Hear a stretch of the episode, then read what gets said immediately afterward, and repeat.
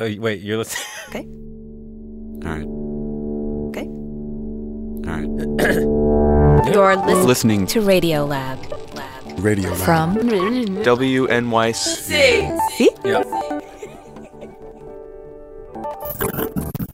I'm Jad Abumrad. I'm Robert Krulwich, and you know what this is. This is Radio Lab. Yeah.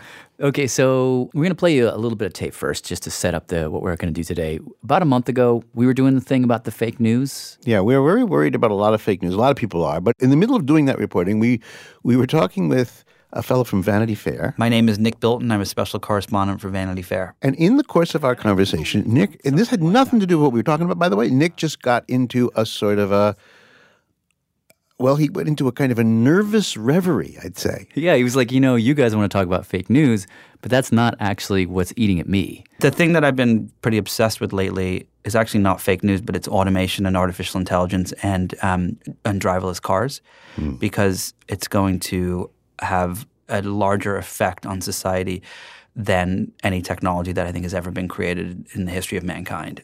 I know that's kind of a bold statement, but Quite bold. Uh, but you got to imagine that you know that there will be in the next ten years. 20 to 50 million jobs that will just vanish uh, to automation. Um, you've got, you know, a million truckers that will lose their jobs. Um, uh, the, but it's not, we think about like automation and driverless cars and we think about the fact that um, they are going to uh, the people that just drive the cars, like the taxi drivers and the truckers, are going to lose their jobs. But what we don't realize is that there there are entire industries that that are built around just cars. So, for example, if you're not driving the car, why do you need insurance? Th- There's no parking tickets because your driverless car knows where it can and cannot park and goes and finds a spot and moves and so on.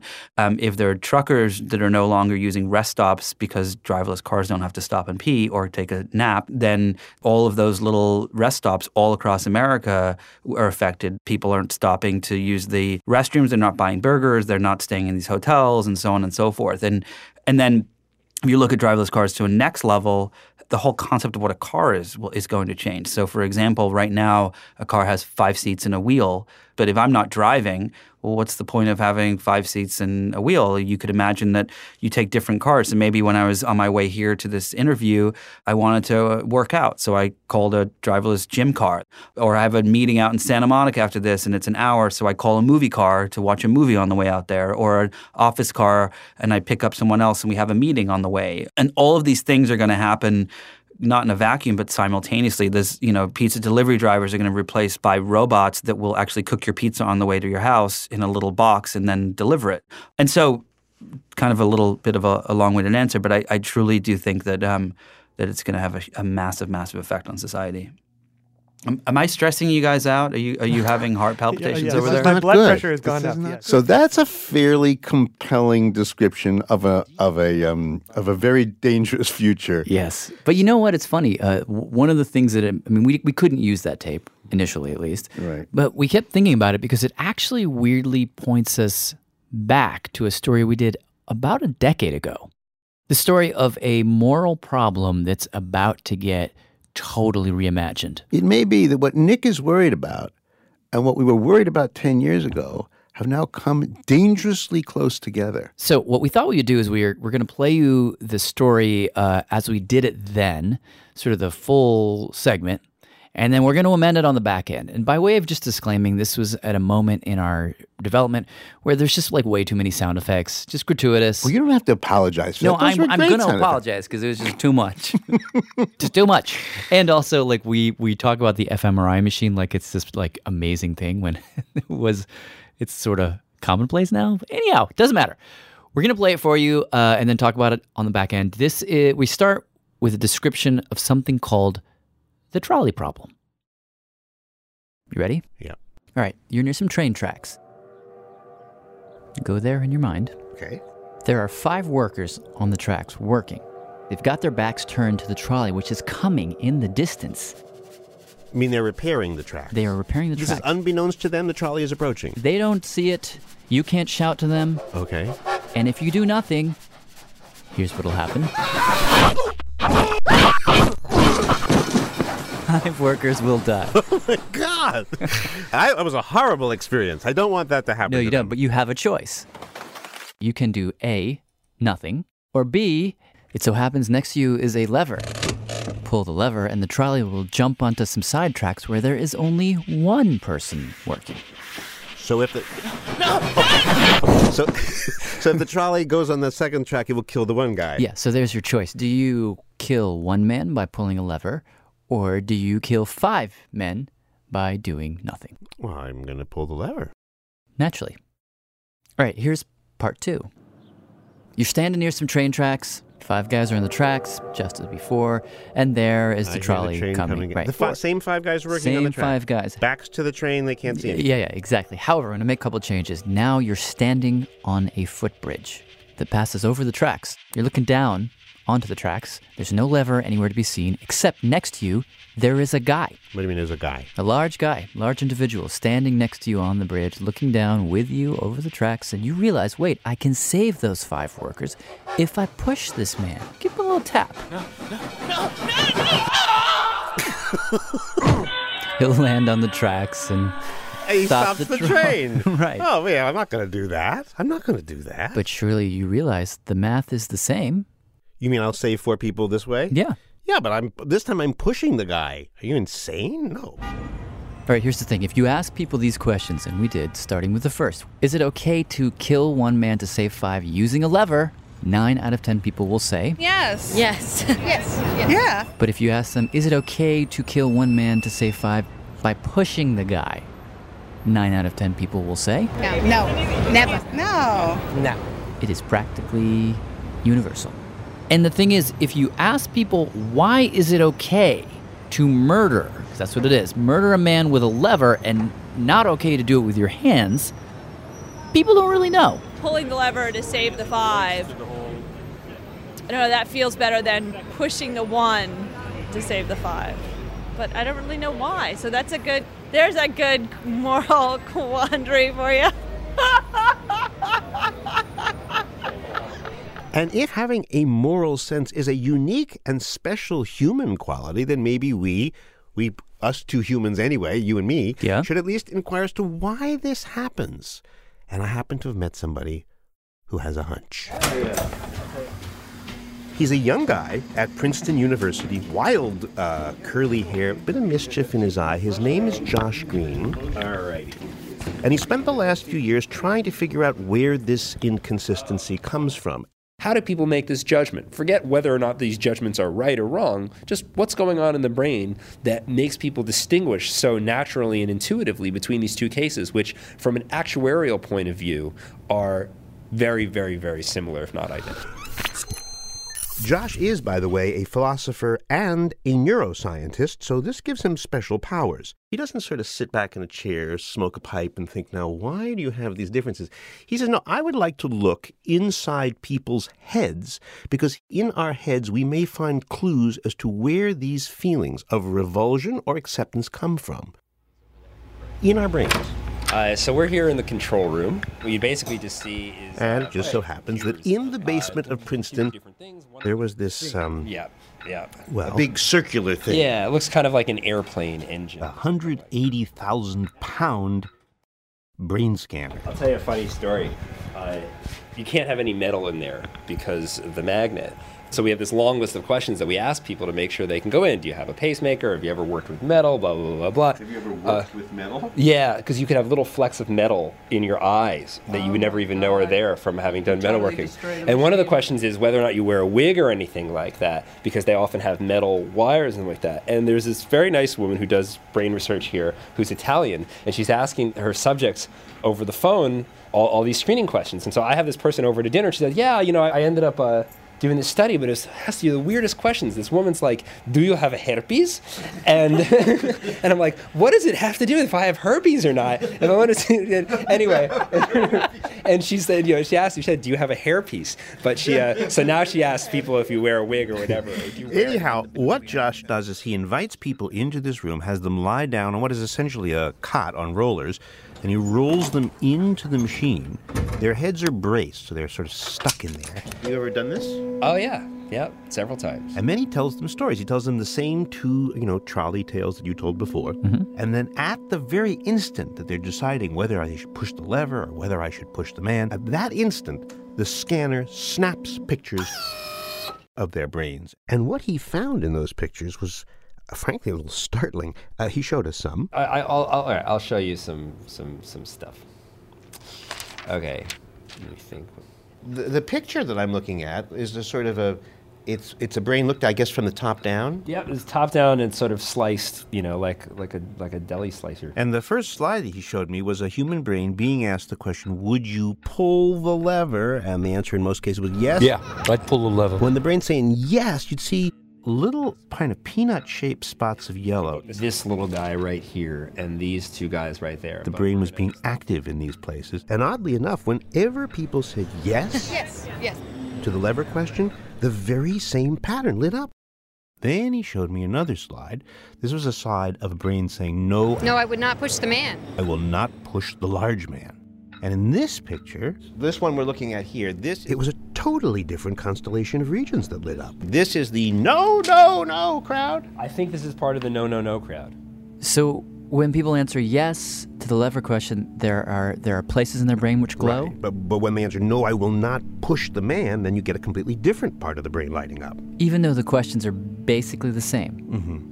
What does that mean? I mean, what does Josh make of this? Well, he has a theory about this. A theory, not proven, but I think that this is what I think the evidence suggests. He suggests that the human brain doesn't hum along like one big unified system. Instead, he says maybe in your brain, in every brain, you'll find little uh, warring tribes, little subgroups. One that is sort of doing a logical sort of counting kind of thing.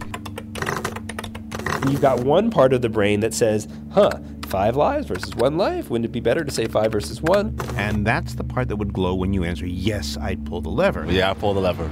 But there's this other part of the brain which really, really doesn't like personally killing another human being and gets very upset at the fat man case and shouts, in effect, No! No! You know, it understands it on that level and says, No! No! no, bad, don't do. No, I don't think I could push. No, no, never. A person. No. Instead of having sort of one system that just sort of churns out the answer in Bing, we have multiple systems that give different answers and they duke it out, and hopefully, out of that competition comes morality.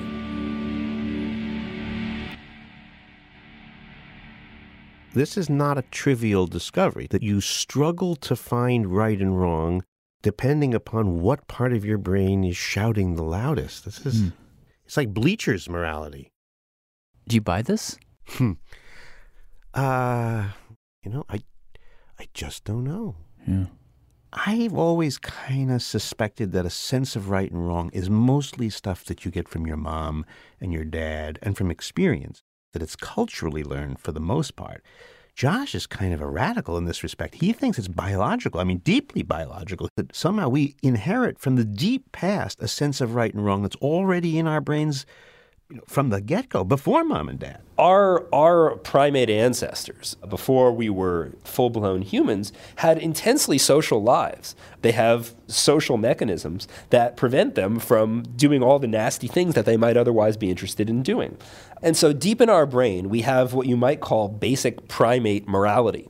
And basic primate morality doesn't understand things like tax evasion, but it does understand things like pushing your buddy off of a cliff. Oh, so you're thinking then that the man on the bridge, that I'm on the bridge next to the large man, and that I have hundreds of thousands of years of training in my brain that says, don't murder the large man. Right. Whereas. And even if I'm thinking, if I murder the large man, I'm going to save five lives and only kill the woman, but there's something deeper down that says, don't murder the large man. Right. Now, that case, I think it's a pretty easy case. Even though it's five versus one, in that case, people just go with what we might call the inner chimp.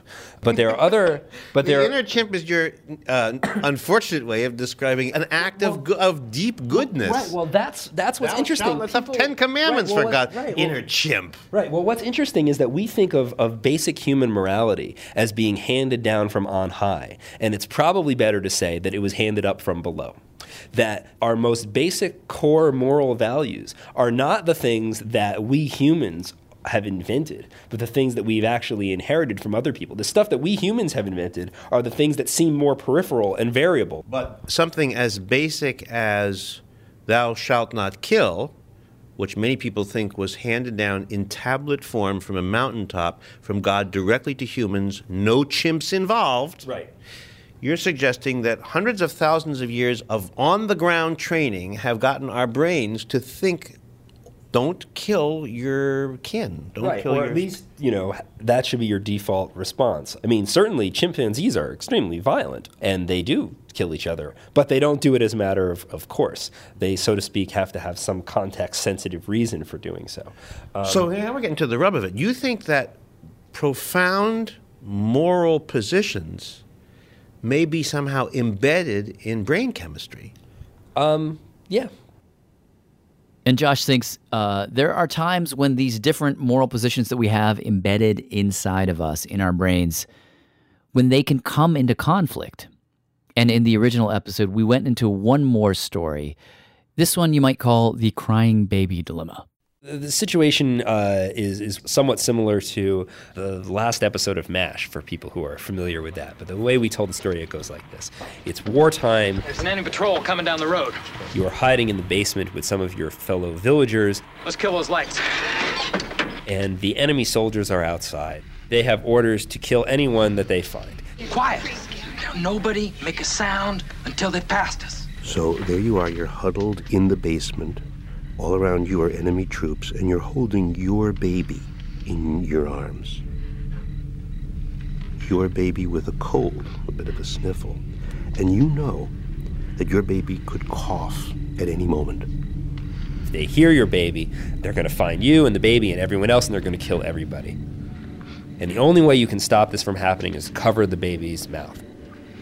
But if you do that, the baby's going to smother and die. If you don't cover the baby's mouth, soldiers are going to find everybody, and everybody's going to be killed, including you, including your baby. Then you have the choice. Would you smother your own baby to save the village? Or would you let your baby cough knowing the consequences? And this is a very tough question. People take a long time to think about it. And some people say yes, and some people say no. Children are a blessing and a gift from God, and we do not do that to children. Yes, I think I would kill my baby to save everyone else and myself. No, I would not kill a baby. I feel because it's my baby, I have the right to terminate the life. I'd like to say that I would kill the baby, but I don't know if I'd have the inner strength. No, if, if it comes down to killing my own child, my own daughter, or my own son, then I choose death. Yeah, if you have to, because it was done in World War II. When the Germans were coming around, there was a mother that had a baby that was crying, and rather to be found, she actually suffocated the baby, but the other people lived. Sounds like an old MASH thing. No, you do not kill your baby. In the final MASH episode, the Korean woman who's a character in this piece, she murders her baby. She killed it. She killed it. Oh my God. Oh my God.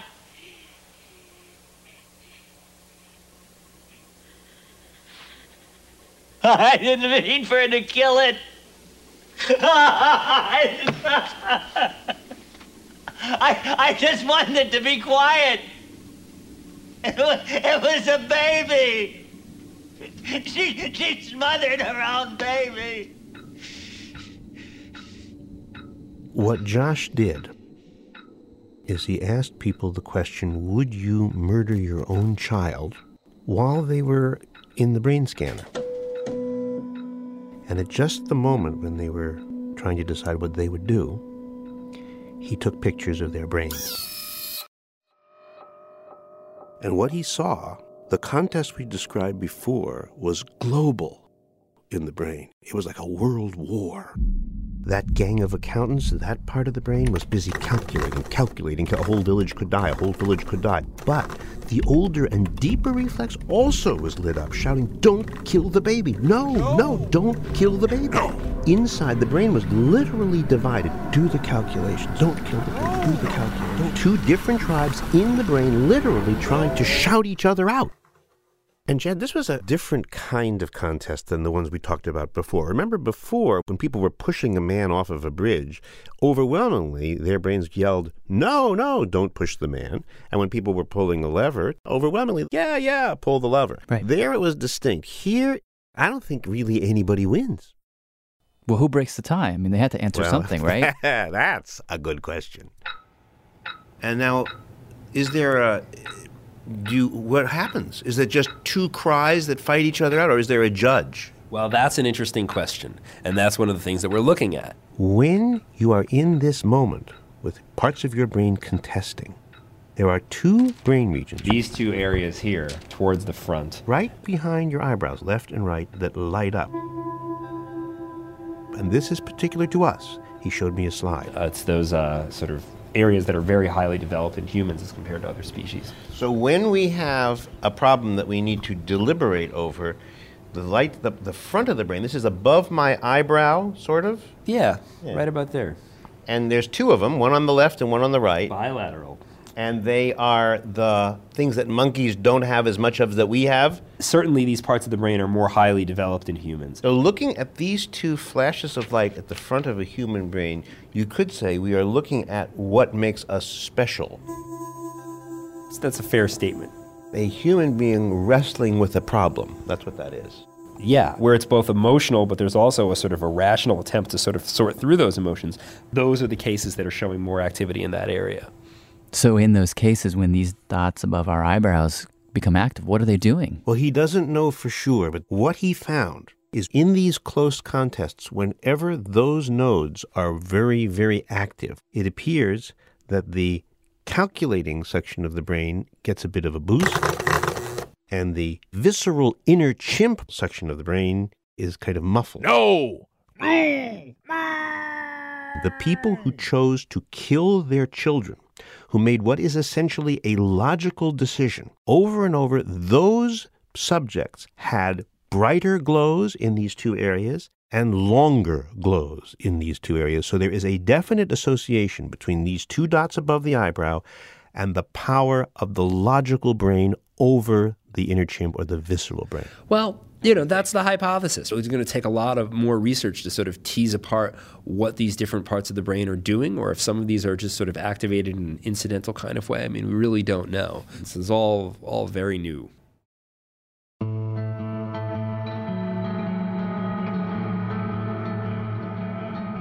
Okay, so that was the story we put together many, many, many years ago, about a decade ago.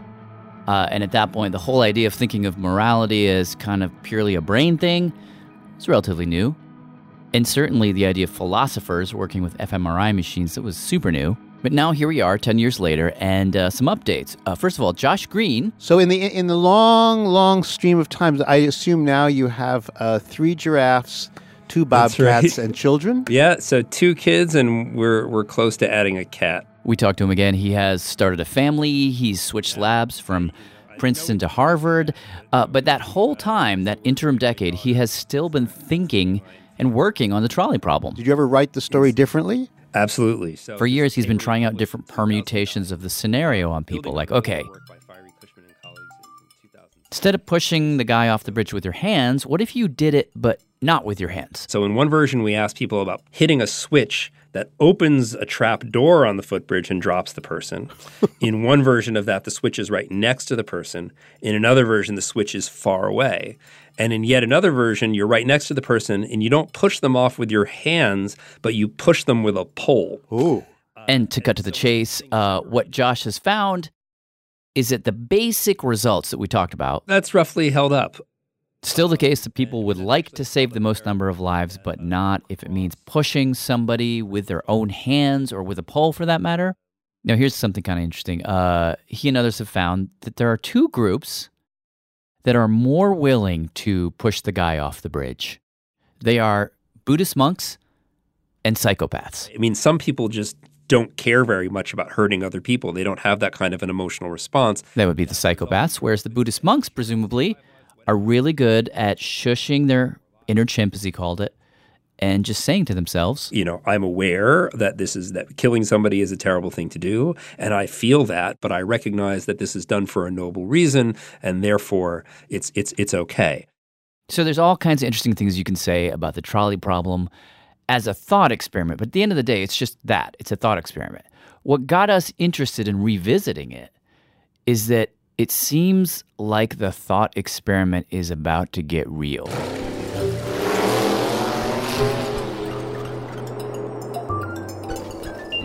That's coming up right after the break.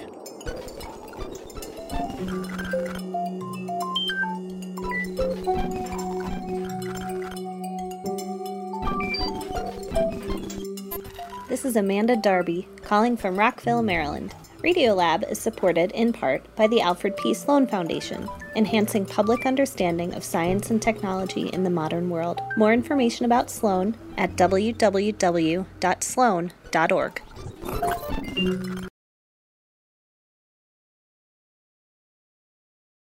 Jad Robert Radiolab. Okay, so where we left it is that the trolley problem's about to get real. Here's how Josh Greene put it. you know now as we're entering the age of self-driving cars oh this is this is like the trolley problem now finally come to life Oh, there's cars coming! Oh! The future of the automobile is here. Oh, there's cars! Autonomous vehicles. It's here. Build this! The first self-driving Volvo will be offered to customers in 2021. Ah! Ah! Oh, where's it going? This legislation is the first of its kind, focused on the car of the future that is more of a supercomputer on wheels. Oh! Oh, is the car coming? Okay, so self driving cars, unless you've been living under a muffler, they are coming. Uh, It's going to be a little bit of an adjustment for some of us. hit the brakes, hit the brakes. But what Josh meant when he said it's the trolley problem come to life is basically this. Imagine this scenario. the self-driving car now is uh, headed towards a bunch of pedestrians in the road. The only way to save them is to swerve out of the way, but that will run the car into a concrete wall and it will kill the passenger in the car. Uh, what should the car do? Should the car go straight and run over, say, those five people, or should it swerve and and and and, and kill the one person? That suddenly is a real world question.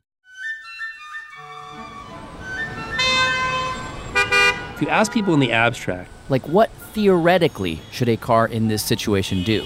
they're much more likely to say I think you should sacrifice one for the good of the many. they should just try to do the most good or avoid the most harm. So if it's between one driver and five pedestrians, Logically, it would be the driver. Kill the um driver. Be selfless. I think it should kill the driver. but when you ask people, forget the theory. Would you want to drive in a car that would potentially sacrifice you to save the lives of more people in order to minimize the total amount of harm? They say no. I mean, I wouldn't buy it. No. Absolutely not. That would kill me in it? No. So I'm not gonna I'm not gonna buy a car that's gonna purposely kill me. Hell no. I wouldn't buy it. For sure, no. I'll sell it, but I wouldn't buy it. So there's your problem. People would sell a car and an idea of moral reasoning that they themselves wouldn't buy. And last fall, an exec at Mercedes Benz face planted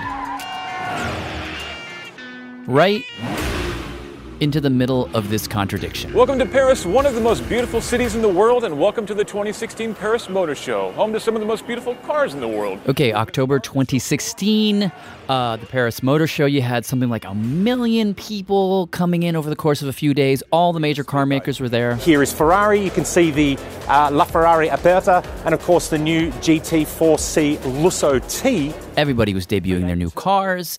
And uh, one of the big presenters in this whole affair was this guy. In the future, you'll have cars where you don't even have to have your hands on the steering wheel anymore, but, but maybe you watch a movie on the head up display, or maybe you want to do your emails. That's really what we are striving for. This is Christoph von Hugo, a senior safety manager at Mercedes Benz. He was at the show, sort of demonstrating a prototype of a car that could sort of self drive its way through traffic. In this E-Class today, for example, you've got a maximum of comfort uh, and support systems. You'll actually look forward to being stuck in traffic jams, won't you? Oh, Of course, of course. He was doing dozens and dozens of interviews through the show. And in one of those interviews, unfortunately, this one we don't have on tape, he was asked, What would your driverless car do in a trolley problem type dilemma where maybe you have to choose between one or many? And he answered, quote, If you know you can save one person, at least save that one. If you know you can save one person, save that one person. Save the one in the car. This is Michael Taylor, correspondent for Car and Driver magazine. He was the one that Christoph von Hugo said that to. If you know for sure that one thing, one death can be prevented, then that's your first priority. Now, when he said this to you, This is producer Amanda Aronczyk. did it seem controversial at all in the moment? In the moment, it seemed incredibly logical. I mean, all he's really doing is saying what's on people's minds, which is that No. I mean, I wouldn't buy it. who's going to buy a car? that chooses somebody else over them. Anyhow, he makes that comment, Michael prints it, and a kerfuffle ensues. Save the one in the car. That's Christoph von Hugo from Mercedes. But then when you lay out the questions, you sound like a bit of a heel because you want to save yourself as opposed to the pedestrian. Doesn't it ring, though, of like just privilege? It does. Yeah, it Charlie, does. Wait a second. what would you do? It's you or a pedestrian. And, and it's just, you know, I don't know anything about this pedestrian. It's just you or a pedestrian, just a regular guy walking down the street. Ah, screw everyone who's not in a Mercedes. And there was this kind of uproar about that. Uh, how dare you drive these selfish, you know, make these selfish cars? Uh, and then he walked it back and he said, "No, no. What I mean is that uh, just that we that, w- that we have a better chance of protecting the people in the cars, so we're going to protect them because they're easier to protect." But of course, you know, there's always going to be trade-offs. Yeah. And those trade offs could get really, really tricky and subtle. Because obviously these cars have sensors. Sensors like uh, cameras, uh, radars, lasers, and ultrasound sensors. This is Raj Rajkumar. He's a professor at Carnegie Mellon. I'm the uh, co-director of the GM CMU Connected and Autonomous Driving Collaborative Research Lab. He is one of the guys that is writing the code that will go inside GM's uh, driverless car. He says, yeah, the sensors at the moment on these cars still evolving. Pretty basic. We are very happy if today we can actually detect uh, a pedestrian, can detect a bicyclist, a motorcyclist, different vehicles of different shapes, sizes, and colors. But he says it won't be long before you can actually know a lot more about uh, who these people are. Eventually, they will be able to detect people of different sizes, shapes, and colors. Like, oh, that's a skinny person, that's a small person, tall person, black person, white person, that's a little boy, that's a little girl. So forget the basic moral math. Like, what does a car do if it has to decide, oh, do I save this boy or this girl? What about two girls versus one boy and an adult? How about a cat versus a dog? A 75 year old guy in a suit versus that person over there who might be homeless? You can see where this is going. And it's conceivable the cars will know our medical records. And back at the car show, We've also heard that term car to car communication. Well, that's uh, also one of the enabling technologies in highly uh, automated driving. Mercedes guy basically said in a couple of years the cars will be networked. They'll be talking to each other. So just imagine a scenario where like cars are about to get into accidents and right at the decision point, they're like conferring. Well, who do you have in your car? Me, I got a 70 year old Wall Street guy, makes eight figures. How about you? Well, I'm a bus full of kids. Kids have more years left. You need to move. Well, hold up. I see that your kids come from a poor neighborhood and have asthma, so I don't know. So you can basically uh, tie yourself up in uh, knots, uh, wrap yourself around an axle. We do not think that any programmer should be given this uh, major uh, burden of deciding who survives and who gets killed. I think these are uh, very fundamental, deep issues that society has to uh, decide at large. I don't think a programmer uh, eating pizza and sipping Coke should be making that call. Uh, How does society decide? I mean, help me imagine that. I think it really has to be an evolutionary process, I believe. Raj told us that two things basically need to happen. First, we need to get these robocars on the road, get more experience with how they interact with us human drivers and how we interact with them. And two, there need to be like industry wide summits. No one company is going to solve that. This is Bill Ford Jr. of the Ford Company uh, giving a speech in October of 2016 at the Economic Club of DC. And we have to have, because could you imagine if we had one algorithm and Toyota had another and General Motors had another? I mean, it would be, I mean, obviously you couldn't do that. Because, like, what if the Tibetan cars make one decision and the uh, American cars make another? So we need to have a national discussion on ethics, I think, of because we've never had to think of these things before, but the cars will have the time and the ability to do that. Lieber Kollege Ruiz Espasa, So far, Germany is the only country that we know of that has tackled this head on. deswegen ist einer One of the most significant points the Ethics Commission made is that autonomous and connected driving is an ethical imperative. They, the government has released a code of ethics that says, among other things, that self driving cars are forbidden to discriminate between humans in almost any way, uh, not on race, not on gender, not on age, nothing. These shouldn't be programmed into the cars. One can imagine uh, uh, a few clauses being added uh, in the Geneva Convention, if you will, of what these automated vehicles should do. A globally accepted standard, if you will. How we get there to that globally accepted standard is anyone's guess. And what it will look like, whether it'll be like a coherent set of rules or like rife with the kind of contradictions we see in our own brain, that also remains to be seen. But one thing is clear Oh, there's cars coming! Oh, oh, there's cars! Oh, there are cars coming Bill, this with their questions. put me back for me controlling. Oh dear Jesus, I could never. Ah! Oh, where's it going? God damn, Bill! Oh my God! Okay, we do need to caveat all this by saying that the moral dilemma we're talking about in the case of these driverless cars is going to be super rare.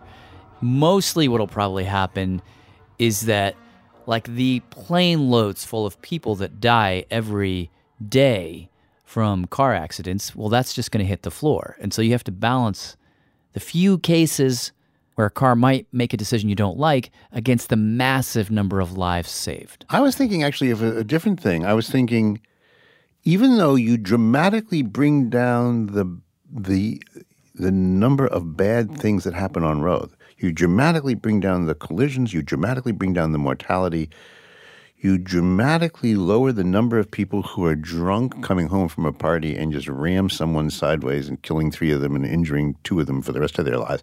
Those kinds of things go way down. But they're, the ones that remain are engineered, like they are calculated, uh, almost with foresight. Mm-hmm. So here's the difference. And this is just an interesting difference. Like, oh, damn, that's so sad that happened, that that guy got drunk and da da da. Maybe he should go to jail. But you mean that the society engineered this in?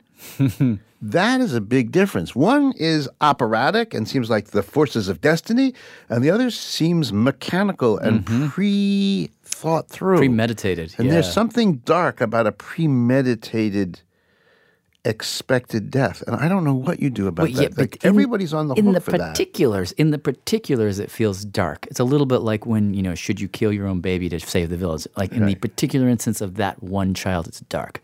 But against the backdrop of the lives saved, it's just a tiny pinprick of darkness. That's all. yeah, but you know how humans are. If you argue back that yes, a bunch of smarty pantses concocted a mathematical formula which meant that some people had to die, and here they are. They're many fewer than before.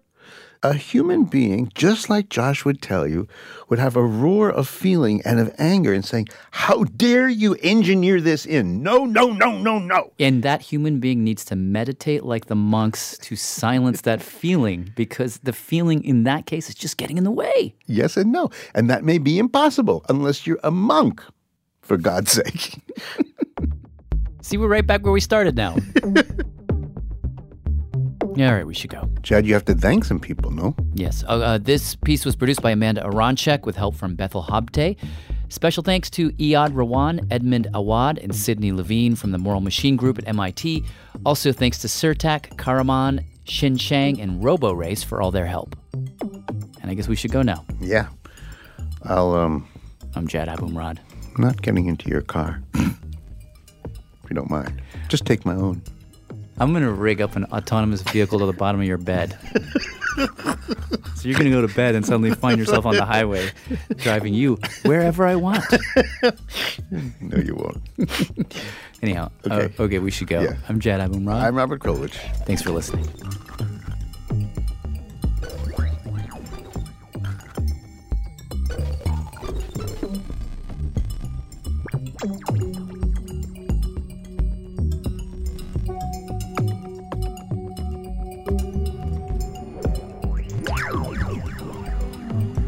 Received today at 2:41 p.m.